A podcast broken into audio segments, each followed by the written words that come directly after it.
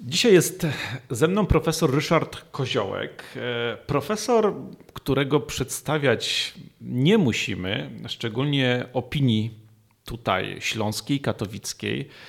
E, czy rzeczywiście jest tak, że mm, masz już taką szkołę mm, uczniów, która za tobą chodzi na wszystkie spotkania i gdzie koziołek się pojawi, tam są jego uczniowie i zagrzewają do intelektualnego boju? Ty albo zapomniałeś, jak jest na Śląsku, albo zapomniałeś, kim jest literaturoznawca. Wiesz, opowiem ci anegdotą, zanim spróbuję poważnie. Mój kolega kiedyś oglądał film i próbował mi scharakteryzować bohatera. No i nie bardzo mi to potrafił wytłumaczyć i w końcu mówi, wiesz, on wyglądał tak jak za przeproszeniem taki polonista. Więc polonista, który tworzy jakąś szkołę, to jest jakieś niepodobieństwo. Natomiast nie, nie, można też kokietować za bardzo. Rzeczywiście od czasu dobrze się myśli literaturą. No jakieś zainteresowanie tą eseistyką, którą próbuję uprawiać od jakiegoś czasu jest, co oczywiście raduje każdego, kto pisze, czy cokolwiek tworzy, czyli próbuje się porozumieć mm, z odbiorcą. I ta moja, mm, ten mój sposób myślenia o tym zawodzie, który polega w, w uproszczeniu na tym, żeby mówić ze środka uniwersytetu na zewnątrz mhm. uniwersytetu. Oczywiście mówić także do swoich studentów, bo oni są, można powiedzieć, pierwszymi odbiorcami, takimi testerami tego mojego myślenia o literaturze czy używania literatury.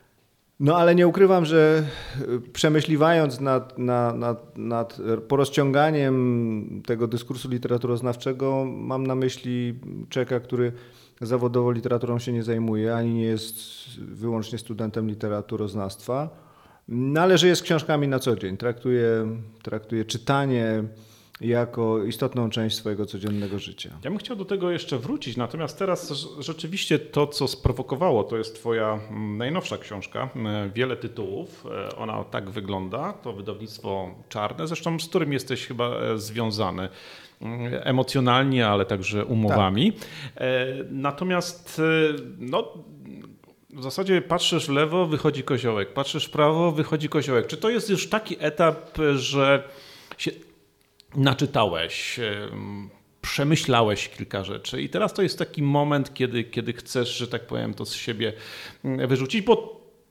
wbrew temu, co mówisz, literaturoznawca brzmi bardzo akademicko, dotykasz bardzo mocno e, współczesnej rzeczywistości, współczesnych problemów, sporów, no, które rozgrywają się po prostu na naszych oczach. No to mnie interesuje przede wszystkim. To znaczy używanie literatury do tego, żeby, żeby obmacać rzeczywistość współczesną.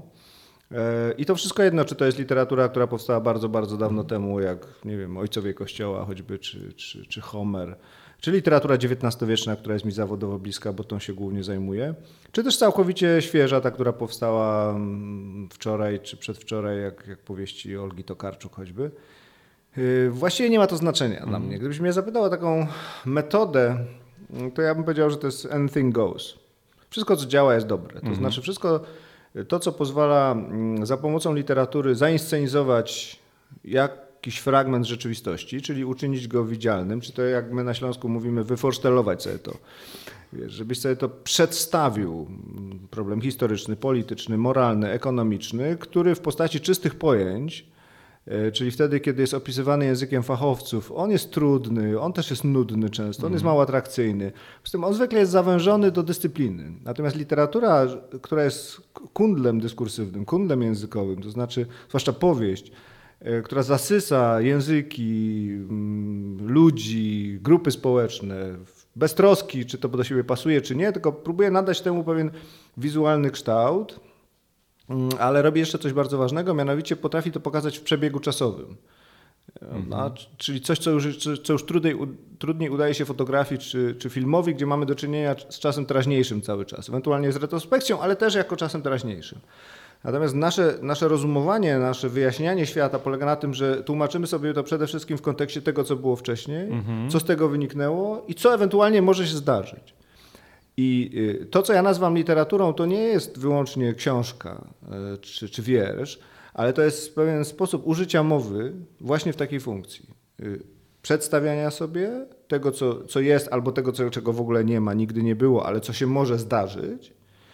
No i zdobywania języka do tego, czyli uczenia się, jak to wszystko opowiedzieć i jak się skomunikować z innym, bo to jest trzeci element, to znaczy mnie interesuje literatura jako istotny składnik życia publicznego. Ale nie w postaci, wiesz, takiej budowania społeczeństwa kulturalnego też, zależy mi na tym, ale ulepszania naszej mowy publicznej. Mhm. No, żeby ulepszać naszą mowę publiczną, trzeba czytać. I w zasadzie y, główny wątek e, i mm, pokusa, która sprawiła, że chciałem z Tobą rozmawiać, to, to czytanie.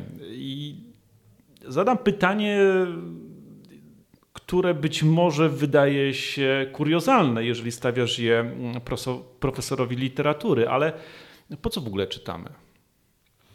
Y, Bo nie możemy nie czytać. Y, Odkąd wyszliśmy, no właściwie nie ma takiego momentu, w którym mo możemy pomyśleć o człowieku, który obywa się bez literatury. Oczywiście bez literatury oralnej, bo od niej się wszystko zaczęło, że opowiadaliśmy sobie historię. Y, Antropolodzy powiadają, że to, że stworzyliśmy społeczeństwo, zawdzięczamy opowieściom. Czy inaczej mówiąc, jeśli mamy zbudować wspólnotę, która łączy się ze sobą y, nie dlatego, że się znamy i coś nas ze sobą rzeczywiście łączy fizycznie, psychicznie, czy, czy, czy jakaś sfera interesów, tylko że na przykład ja nazywam się Polakiem razem z tym, kto mieszka w Białymstoku czy w Gdańsku i nigdy go nie widziałem, nigdy go nie zobaczę, ale obaj mówimy o sobie tak samo. No to ze względu na, y, na symbole, opowieści, historie, które nas łączą i powtarzanie sobie tych samych opowieści w tym samym języku y, tworzy wspólnotę. Więc można by powiedzieć, że z punktu widzenia antropologicznego literatura pozwalała stworzyć wspólnotę, społeczeństwo, plemię, naród i tak. No więc nie, nie potrafimy tego, nie potrafimy się bez tego pozbyć, ale także, mm, żeby nie było, że cały czas mówimy o narracjach i opowieściach, mm, to co nazywamy metaforą, czyli kombinowanie języka ze sobą, kombinowanie słów, ono też jest wyrazem naszego ekonomicznego podejścia w ogóle do rzeczywistości. To znaczy człowiek ze względu na swoją przemyślność y, no, woli się mniej męczyć niż, niż więcej. W związku z tym wymyśla różne przemyślne narzędzia. I, i, z językiem też robi podobne rzeczy. Ja postrzegam literaturę jako wysoko wyspecjalizowaną technologię komunikacyjną. No więc metafora sprawia, wychodzi naprzeciw takiemu poczuciu, że świata jest za dużo, a języka jest za mało. Prawda? W związku z tym nie, my nie jesteśmy w stanie oblepić słowami wszystkich pojęć, doświadczeń, przeczuć, rzeczy, tylko musimy tworzyć nowe z tego, co mamy, czyli z tych kilkuset nawet słów, którymi posługujemy się na co dzień, my potrafimy wy, wykrzesać, wytworzyć dużo więcej. A więc y, ta moja odpowiedź nie jest odpowiedzią, odpowiedzią polonisty czy, czy człowieka kulturalnego, tylko jest opowieścią człowieka. To znaczy literatura w moim rozumieniu jest, jest y, wyposażeniem antropologicznym gatunku. Czy czytanie jest tylko i wyłącznie elementem poznawczym? To znaczy, kiedy przeglądam, czytam Twoją książkę, na przykład wiele tytułów, mam takie poczucie, jakby biblioteka spadła mi na głowę.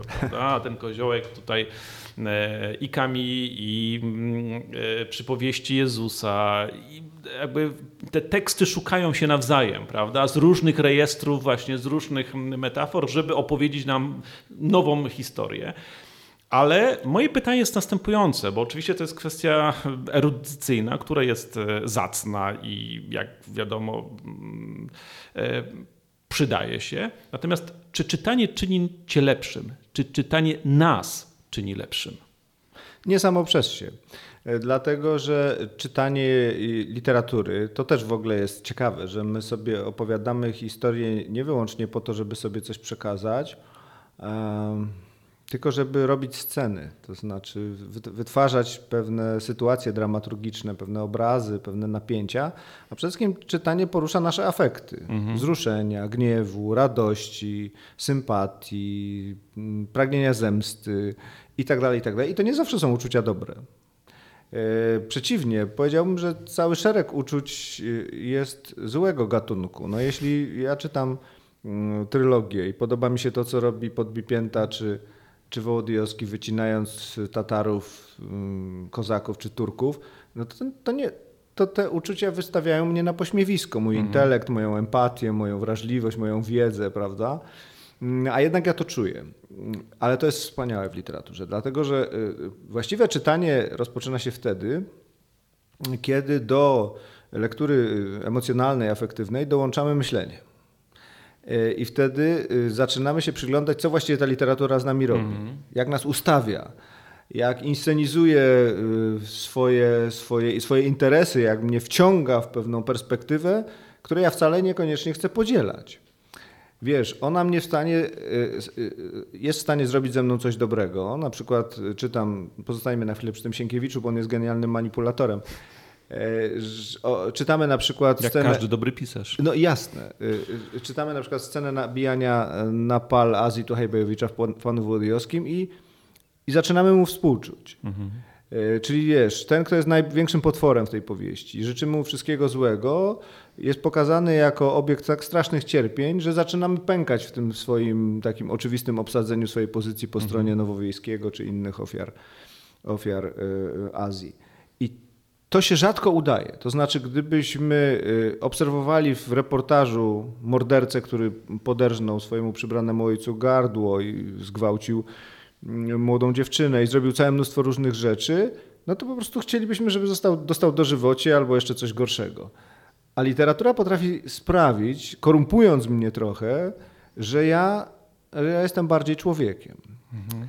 Natomiast y, y, takie czytanie czysto afektywne y, nie jest jeszcze dobrym czytaniem, dlatego że ono, mm, ono sprawia, że ja jestem przede wszystkim manipulowany przez, przez autora, który prowadzi mnie tam, gdzie chce. Prawdziwe czytanie rozpoczyna się wtedy, kiedy ja staję się krytykiem własnych przyjemności.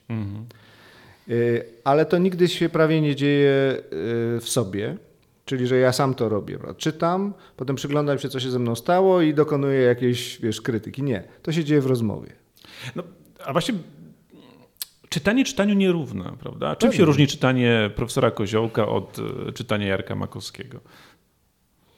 No to musielibyśmy, wiesz, po, porozmawiać o tym samym. Na przykład jak obaj przeczytaliśmy 50 twarzy Greya i, i, i, i jak to przeczytaliśmy, nie? Prawda? I w ogóle, dlaczego w ogóle to czytaliśmy? Dlaczego nie odłożyliśmy? E, Poważnie za- zaś mówiąc, mm, y, w czytaniu są takie dwa elementy, myślę, nie, niesłychanie ważne. To znaczy jest przyjemność, bez której w ogóle nie ma, nie ma czytania. To jest, to, jest, to jest działalność, która musi nam sprawiać przyjemność, choć można sobie wyobrażać, że czytanie szkolne niekoniecznie y, tę przyjemność sprawia, a też jest ważne. Ale zostawmy to na razie. Ale jest jeszcze druga strona, to znaczy zainteresowanie techni- techniką. Techniką opowiadania, techniką wiersza, czyli co jest w środku. Y, Inaczej mówiąc, każdy z nas, jeśli miał takie skłonności, żeby zajrzeć, co ma lalka siostry w środku na przykład, albo, albo jak jest zbudowana zabawka, którą dostaliśmy i zepsuć ją najczęściej, prawda, kiedy to zaczynaliśmy robić, to to jest model dobrego czytania. To, że, że nie tylko podlegamy tej, tej atrakcji, te, tego czegoś, tego, tego intrygującego przedmiotu zwanego literaturą, ale jeszcze chcemy zobaczyć, co ona ma w środku. I spotkanie tych dwóch, tych dwóch, post, tych dwóch pozycji wobec literatury, moim zdaniem, robi dopiero dobrego czytelnika. Ja bym jeszcze chciał zapytać o to, czy co jest ważniejsze, czy to, że ja przeczytałem jakąś książkę, czy też to, że ta książka, że tak powiem, mnie przeorała, prawda? Czy też to są, że tak powiem, yy, ob, obie drogi są tak samo istotne e, w czytaniu. No wiesz co, większość książek nie robi z nami tych rzeczy, o których mówisz. Y, Któryś z wielkich teoretyków, chyba Roland Barthes, wyróżnił takie dwie odmiany czytania. Jedno to, które, które jest raczej um, taką przyjemnością bezpieczną. On to nazwał bodaj literaturą kapci i- fajki i fotela, czyli siedzimy przy kominku, no i literatura trochę nas usypia, trochę nas izoluje od, od złego świata. No ale jest też ta druga literatura, po której już nie wychodzimy tacy sami. Prawda? Czyli, czyli te teksty coś z nami robią, bardzo poważnego. Można by próbować zrobić taki katalog, ale to też nie zawsze tak działa. No bo myślę sobie, że jak ktoś przeczytał Macbeta, czy, czy, czy Jądro Ciemności, czy Zbrodnię i Karę, no to już nie wychodzi, to już nie jest tym samym człowiekiem. To już jego, dowiedział się czegoś o życiu, nie swoim na szczęście, e, ale jednak y, o życiu opowiedzianym niezwykle prawdopodobnie, które już, już mu nie pozwala w naiwny spo, sposób patrzeć na świat. To znaczy on już wie, że takie rzeczy się dzieją, że to się może zdarzyć. Nawet nie jemu, ale może się zdarzyć. I te, te lektury zostawiają nas e, innymi. Z drugiej strony nie da się żyć wyłącznie w takim świecie. Potrzebujemy też literatury, która nas trochę koi, która wprowadza ład w świat, która pozwoli, pozwala myśleć o świecie w sposób spójny. Ponieważ wracając jeszcze do Twojego pytania, po co czytamy, ja myślę, że y, taką cechą, która nas wyróżnia prawdopodobnie od innych gatunków, jest to, że my nie chcemy tylko przetrwać, tylko przetrwać pięknie i sensownie. I teraz y, skąd my to wiemy? Znaczy, kto nas tego nauczył, że, że życie ma mieć sens? No, Mhm. Najbardziej banalne pytanie, jaki ma sens życia. Otóż w ogóle skąd nam przyszło to pytanie do głowy? Mhm. No więc moim zdaniem z opowieści. Wszelkich, religijnych, mitycznych, potem już prozaicznych. A nawet jeśli te, jeśli te, te, te opowieści deklarują bezsens życia, jak wspomnianego, u wspomnianym Macbecie słynna fraza, że życie, że życie jest opowieścią szaleńca pełną wrzasku i wściekłości, to choć treścią tego zdania jest y, deklaracja bezsensu życia, to forma jest ja- jakimś rodzajem rekompensaty. Znaczy, może życie nie ma sensu, ale to życie produkuje piękne frazy. I to też jest jakiś rodzaj usprawiedliwienia tego bezsensownego świata. Dzisiaj produkuje się mnóstwo opowiadań, opowieści, e, książek i zawsze stoimy przed wyborem. Czy ty, jako znany profesor literatury, masz jakiś klucz? Ja pamiętam swoją rozmowę z profesorem Stefanem Swierzawskim, który a propos filozofii powiedział mi, że no, przychodzi taki moment, że musisz wybierać, czy jesteś z Kantem, czy też z świętym Tomaszem, z Pascalem, e, czy z Heglem. I czy, e, bo nie da się w- z- iść ze wszystkimi. Czy w literaturze jest podobnie? E, Czy masz jakiś klucz, który pomagałby mm, wybierać dobrą literaturę e, i no, krótko mówiąc, stworzyć jakiś rodzaj mm, kanonu, tak? który, który byłby mm, obowiązkowy? Czy też jesteś przeciwnikiem tworzenia tego typu mm, kanonów? Ja bym chciał, żeby kanon był, bo myślę, że parę książek jest po prostu w oczywisty sposób ważnych. Kilka z nich już wymieniliśmy i chciałbym, żeby możliwie wielu ludzi je przeczytało, ale nie wierzę w rzeczywistość kanonu. Jak wiesz, bo kiedyś o tym rozmawialiśmy, ja też pisałem o tym we wcześniejszej książce. Ja się bawię ze studentami w taką grę, która się nazywa Sodoma Gomora. Sodoma i Gomora. Ona polega na tym, że w grupie studentów na pierwszych, drugich zajęciach zakładam się, że nie znajdziemy 10 książek, które przeczytaliśmy wszyscy. A teraz jeszcze dokładam do tego 10 filmów i 10 utworów muzycznych. Bawię się mniej więcej od 6 lat i nigdy nie przegrałem. To znaczy nie jesteśmy w stanie w grupie studentów... Dobrze jest wiedzieć, że gra się w grę, w której się wygrywa. E, Wiesz, ja się z nimi zakładam w ten sposób, że jak przegram, to mogą iść na dół do baru i zamówić wszystko na mój rachunek, co zechcą. Rachunek jest otwarty. Słuchaj, nigdy nie przegrałem. Najpierw byłem załamany, bo byłem przekonany, że trzeba zlikwidować szkoły, bo wszyscy oni zdali maturę. No tak. E, Natomiast dziś już jestem spokojniejszy. E, To jest trochę gorzki spokój, bo to nie tak, że oni nic nie czytają. Przeciwnie, wielu z tych studentów czyta bardzo dużo, słuchają i oglądają wiele interesujących rzeczy. Natomiast to się nie układa w żaden kanon. To znaczy, instytucje literatury nie zmusiły ich do przeczytania nawet dziesięciu tych samych książek. W związku z tym trzeba się rozstać z tym mitem. To znaczy albo przemyśleć to na nowo i, i uznać, że model y, kształcenia literackiego, czy generalnie kształcenia artystycznego w szkołach poniósł absolutne fiasko i co do tego jestem przekonany, czyli inaczej mówiąc, można zdać maturę nie przeczytawszy żadnej książki, bo tak on został i uczniowie to doskonale wiedzą, to znaczy rozpoznali grę, w której grają. I też jej fałsz, deklarowany fałsz polegający na tym, że rzekomo istnieje jakiś spis lektur, które są obowiązkowe dla zdania egzaminu. Natomiast to wcale nie znaczy, że to są nowi barbarzyńcy, którzy y, zanegowali czytanie czy odrzucili literaturę, natomiast to się nie składa. I mnie, mnie to teraz fascynuje, wiesz? To znaczy taka sytuacja, kiedy pojawia się grupa kilkunastu, kilkudziesięciu młodych ludzi, przeczytali różne rzeczy i teraz trzeba przemyśleć, jak możliwa jest rozmowa ale mnie się wydaje, że to jest właśnie model współczesnej demokracji. E, Wiesz, to jest ta sytuacja, gdzie można na lekcjach takiej literatury ćwiczyć dialog z kimś, kto nie podziela Twoich fascynacji, ale próbujesz z nim rozmawiać. To znaczy, oni opowiadają o tym, co jest dla nich ważne, ja opowiadam o tym, co jest dla mnie ważne, czytamy sobie nawzajem fragmenty i zdarza się, że, e, że przekonujemy się nawzajem, że to jednak warto przeczytać. I potem dopiero przychodzi ten moment budowania rzeczywiście wspólnej lektury. Czyli jako profesor nie mówisz, słuchaj, jeżeli nie przeczytasz Dostojewskiego, jeżeli nie przeczytasz Prusta, jeżeli nie przeczytasz e, Sienkiewicza, twojego ulubionego, to w ogóle nie mamy o czym mówić. Znaczy pole Nie. naszego dyskursu e, się nie styka. W ogóle tego nie mówię, ale mówię im, szkoda was, jeśli tego nie przeczytacie. To znaczy coś istotnego stracicie, dlatego że ja pamiętam jeden z moich profesorów, chyba Krzysztof Kłosiński, był kiedyś na e, wykładzie w bibliotece jakiejś osiedlowej i pani go zapytała, pani bibliotekarka, panie profesorze, proszę nam powiedzieć, co my mamy powiedzieć czytelnikom, którzy wciąż chcą czytać romanse, a nie chcą czytać właśnie poważnej literatury. Jak ich zachęcić do tego? Dlaczego ta literatura jest lepsza od tamtej? A Krzysztof e, Kłosiński odpowiedział, no właściwie ona nie jest lepsza, tylko ona jest ciekawsza. To znaczy ona opowiada ciekawsze historie. I, e, i ci, ci wielcy pisarze zwykle mają po prostu ciekawsze historie do opowiedzenia. E, Oryginalne, inwencyjne, niepowtarzalne, albo takie, które potem żyją w nieskończonej ilości powtórzeń, jako swego rodzaju prototypy, prototypy opowieści, postaci, sytuacji. Więc raczej w tą, tą drogą. Ym, Ja nie wiem, czy to się da praktykować systemowo. Wiesz, czy, czy, czy na, tej, na, ty, na tym zaproszeniu do wspólnej lektury można zbudować kształcenie szkolne. Ale wiem na pewno, że to, które rzekomo mm, prowadzi do, do, do czytania obowiązkowego, od długiego czasu już nie działa. Więc trzeba wymyślić inne. Czy takie oparte na, na zaproszeniu do, do zaprzyjaźnienia się z tekstem i z tym, który czyta, jest dobre? Nie wiem, ja próbuję je praktykować.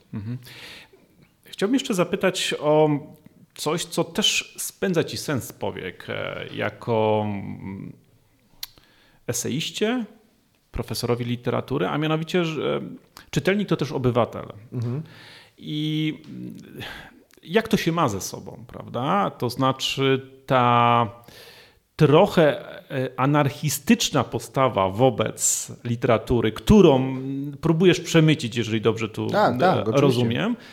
A z drugiej strony jednak zbudowanie takiego przeświadczenia, że żeby tworzyć przestrzeń dialogu, która w demokracji jest czymś ym, oczywistym, no jednak musimy ustalić pewne rzeczy i zgodzić się do, co do pewnych e, rzeczy.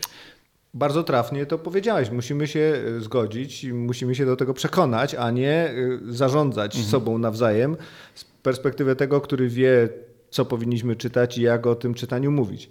Y, No to jest trudny dar wolności, jak pisał nieodżałowanej pamięci y, Józef Tischner. Y, I, I to się też przekłada na wolność czytania. To znaczy, jeśli rzeczywiście poważnie traktujemy przestrzeń demokracji jako, jako przestrzeń praktykowania indywidualnej wolności, podmiotowej wolności, ale też odpowiedzialności, to musimy pozwolić ludziom czytać, co chcą.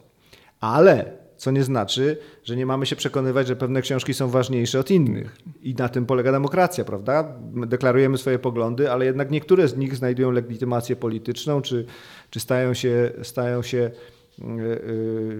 ideą czy ideologią dominującą w danej przestrzeni politycznej. Natomiast zadałeś pytanie, mm, dlaczego czytanie, czy czytanie jest elementem obywatelskości. Ja na to patrzę, wiesz, bardzo klasycznie. Znaczy, kiedy czytamy o źródłach polityczności greckiej, Arystoteles wprowadza rozróżnienie między, między byciem zwierzęcym i byciem ludzkim, no to powiada, jesteśmy zwierzętami politycznymi dzięki mowie. Prawda? Y, Czyli żeby, żeby przekonywać innych zamiast ich straszyć y, do, do swoich poglądów, no to musimy do nich mówić. Nie ma lepszego laboratorium mowy niż literatura. To jest taki, można powiedzieć, permanentne laboratorium doświadczalne, co można z językiem zrobić, jak wiele można za jego pomocą wyrazić, jak wiele można nim objąć.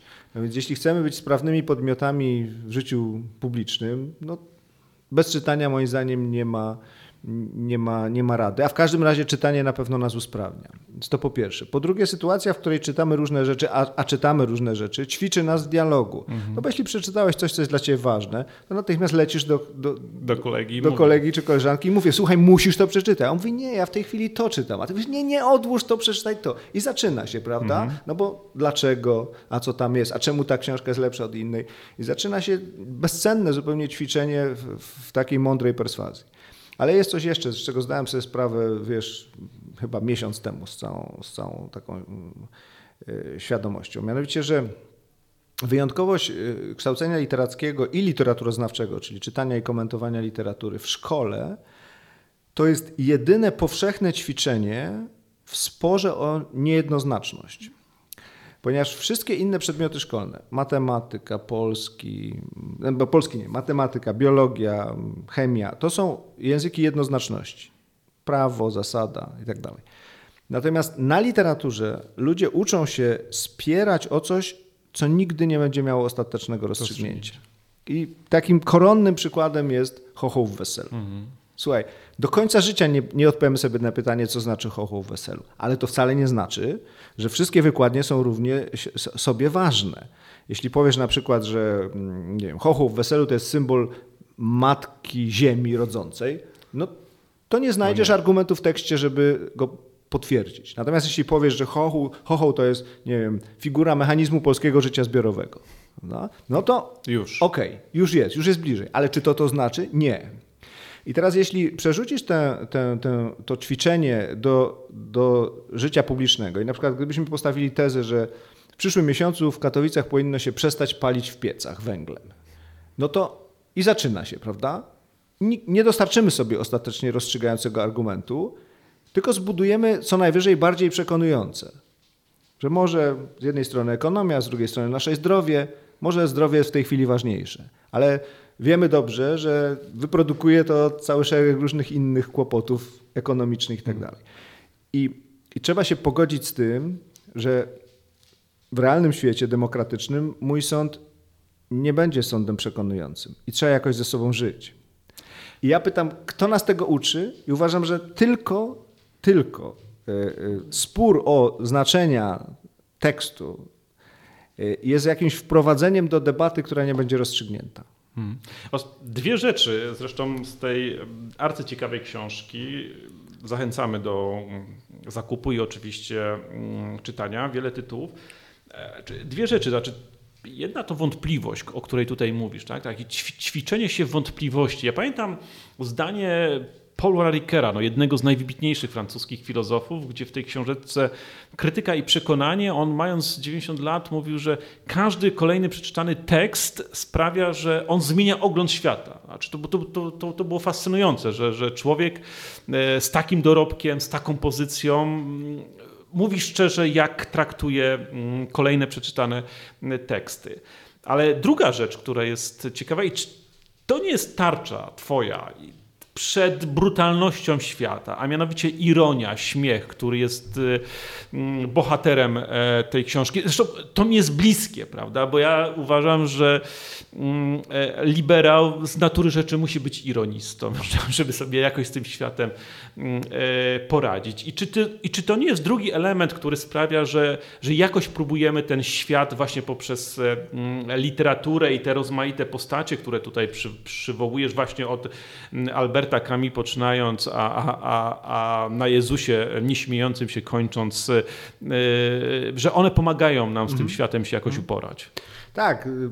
Wracając do, do Twojego wątku w pytaniu, które, które przebrzmiało jakiś czas temu, kiedy pytałeś o to, jaką właściwie ja literaturę lubię i czy mam ten swój kanon, i oczywiście nie mam go, ale odpowiedziałbym na to ogólnie tak, że y, ważne są książki, wielbię te książki, y, jestem im wdzięczny y, za to, że godzą mnie ze światem. Mhm.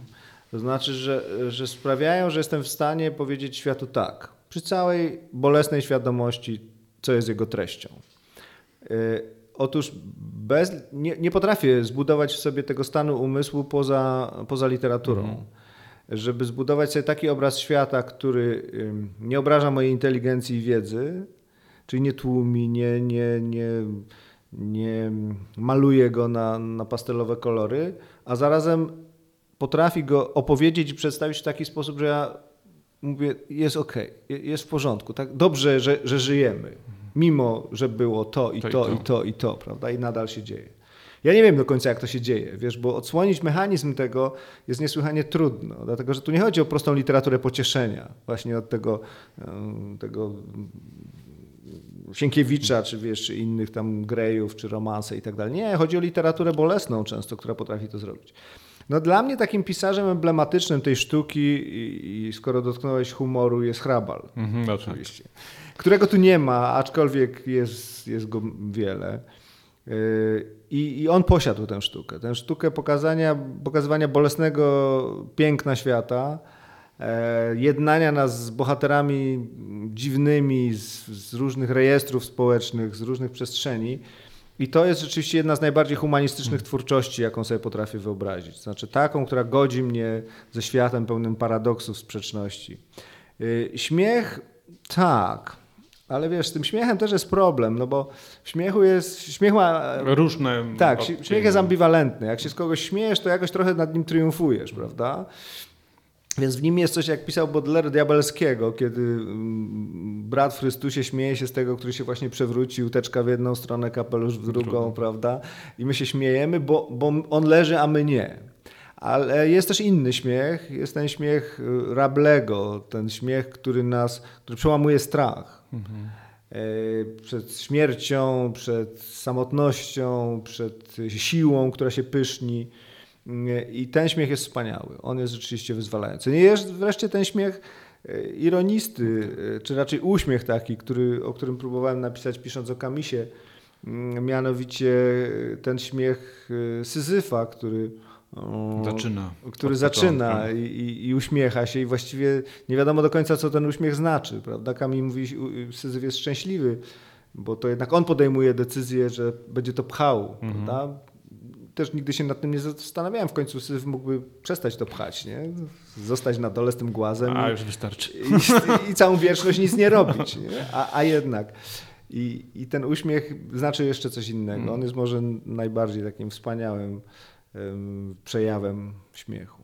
A czy profesor literatury czyta wpisy na Facebooku, także wpisy literatów, którzy, że tak powiem, no, coraz częściej sięgają do przedkładania nam swojej twórczości właśnie na blogaskach, jak to napisał jeden z krytyków literackich? Nie, nie czytam. Nie mam Facebooka. To znaczy mam tam jakąś stronę na Facebooku, ale, ale nie mam swojego konta. E, wiesz co, to jest dziwna rzecz. Ja to kiedyś muszę sobie sam uświadomić czemu. Na początku, kiedy ta fala się zaczęła, to ja się tego bałem. Wiesz, bałem się, że, że wtopię w to, że to strasznie dużo czasu zajmuje. E, no potem już było za późno. Literatury bym nie czytał w tym absolutnie. Mam za dużo książek własnych. Należy jeszcze do tych wiesz, nieszkodliwych maniaków, którzy kupują ciągle, e, ciągle książki i nie mogę się tym nacieszyć, że mogę kupić każdą książkę, jaką chcę w tej chwili. Wiesz, znasz to, bo jesteśmy generacyjnie trochę, trochę bliscy pewnie, czyli żyliśmy na głodzie lekturowym, tak. na głodzie bukinistycznym, a teraz mamy wszystko, więc, więc dlaczego miałbym to robić? Natomiast jest coś poważniejszego chyba w, w, jeszcze w internecie, co mnie y, napawa dystansem, mianowicie pozorny dialog. Mhm. E, wydaje mi się, że, że jednak, że jednak to, to bycie w internecie jest wbrew pozorom przede wszystkim monologiem, takim mhm. bezkresnym, niekończącym się monologiem i domaganiem się takiego znaku, że po drugiej stronie ktoś jest, ktoś mnie czyta. Wiesz, wystarczy, że, że, że da ten znak, prawda? Że kliknie. Że kliknie i, i w tym jest taka, jest coś przejmująco smutnego. To znaczy, jakbyśmy czekali tylko na te znaki z drugiej strony, potwierdzające pozorną obecność i pozorne zainteresowanie, jakże w tym daleko do, do choćby takiej rozmowy, którą prowadzimy w tej chwili. Mhm. Więc napawa mnie to raczej smutkiem, aczkolwiek jestem bardzo daleki od jakichś, wiesz, anatem rzucanych na, na internet a czy twoi studenci na przykład przywołują mm, opinie, które a w internecie przeczytałem albo na blogu gdzieś tam, albo na Facebooku? Zdarza się, zdarza się, chociaż ja jestem bardziej zainteresowany ich opiniami i, i bardzo pracuję nad tym, żeby oni mówili, mówili, żeby uczyli się mówić, żeby zabierali mhm. głos. To jest w ogóle, nie wiem czy zwróciłeś na to uwagę w swoim doświadczeniu edukacyjnym, poważny problem po, polskiego społeczeństwa, to znaczy kłopot z zabieraniem głosu. Zwłaszcza w tych sytuacjach, kiedy można go zabrać, a myślę, że szkoła jest i uniwersytet jest jednym z ostatnich miejsc, kiedy ktoś chce nas słuchać, kiedy my prowadzący wyczekujemy głosu studenta. To jest bardzo y, ciągle rzadka sytuacja, że uczeń czy student odzywają się niepytani, oczywiście na, mhm. na temat. Ja mam taką prywatną definicję sukcesu dydaktycznego, mianowicie kiedy sukces odnoszę wtedy, kiedy student zapyta niepytany. Wiesz, ale nie o to, czy może wyjść do hmm. toalety, tylko Albo pójść kupić coś na Tak, swój tylko na rachunek. przykład, ale co pan profesor miał na myśli? Mhm. Albo, a ja myślę inaczej, albo nie, nie rozumiem tego, proszę o, o wyjaśnienie. Nie wiem, może 10 razy w życiu moim 30-letnim akademickim się to zdarzyło. E, I na koniec, e, bo dużo mówiliśmy tutaj o e, czytaniu, ale mm, no, twoje czytanie polega na tym, że do przeczytanego dopisujesz i gdybyś miał porównać ten ciężar roboty, to a propos e, ostatniej części, kiedy piszesz bardzo osobiście o swoich e, lutersko-śląskich e, korzeniach. Zresztą bardzo, bardzo zachęcam, to mm, trochę więcej profesor Koziołek odsłania z siebie. To która robota jest, że tak powiem, e, cięższa? Czytanie, czy potem właśnie dopisywanie? Wiesz, to nie ma jednego bez drugiego. Mhm. Te, literatura pozwala mi się dobrać do siebie też. I mm, kiedy mm, ten tytuł, który wymyśliła moja żona, za co jej dziękuję bardzo, bo ja nie mam talentu do tytułów, koszmarne wymyślam. E, On, on pokazuje, myślę, bardzo dobrze to, co ja próbuję w tej książce z literaturą zrobić, albo właściwie zademonstrować, co można z nią zrobić. Że, że to jest rzeczywiście fenomenalny zestaw do mm, używania do wszystkiego. To znaczy do analizy literaturą innej literatury, mm, do oczywiście kwestii politycznych, społecznych, ekonomicznych, wszelkich innych, ale także można się dobrać do siebie. W taki sposób, żeby, żeby to było, śmiem twierdzić, interesujące nie tylko dla mnie samego, jeśli próbujemy się dobrać do intymnych sfer swojego życia czy do swojej pamięci. Literatura pozwala to obiektywizować, a zarazem pozwala, jakby wiesz, na ten dystans taki zbawienny, że to jednak nie o mnie, że to wiesz, że to o czym innym, że to, to, to Rimbaud, a tu Hofmannsthal, a tu jeszcze ktoś inny, że oni to samo, co ja. Ale w tym jest, wiesz, taki rodzaj też y, trochę nobilitacji własnego życia, m, które okazuje się podobne do tego, co się wydarzyło wielkim pisarzom. Ja pamiętam to słynne zdanie Stefana Szymutki z nagrobka ciotki Cili, że prawda, ciotka Cila mówi to samo co Heidegger. Śmialiśmy się z tego, potem już coraz mniej, a teraz już w ogóle, bo, bo Stefan miał rację. Tak, to znaczy w naszym życiu wydarzają się mm, sprawy filozoficzne, moralne, historyczne ogromnej rangi, tylko że nie mamy formuły, żeby je uchwycić. Chwycić, One tak. nam po prostu znikają z, z życia naszych bliskich, naszych dziadków, naszych wujków, naszych bliskich, których obserwujemy w rozmaitych sytuacjach. I kiedy przystawić im literaturę, wiesz, to nagle on tworzy się coś w rodzaju takiej szlachetnej analogii. To staje się widzialne, to staje się atrakcyjne, to staje się ciekawe. Nie chodzi o proste uwznieślenie estetyczne, tylko o zyskanie formy, kształtu, sensu. To jest ogromnie ważna rzecz. Bardzo dziękuję i zachęcam raz jeszcze do przeczytania najnowszej książki profesora Koziołka. Dziękuję bardzo.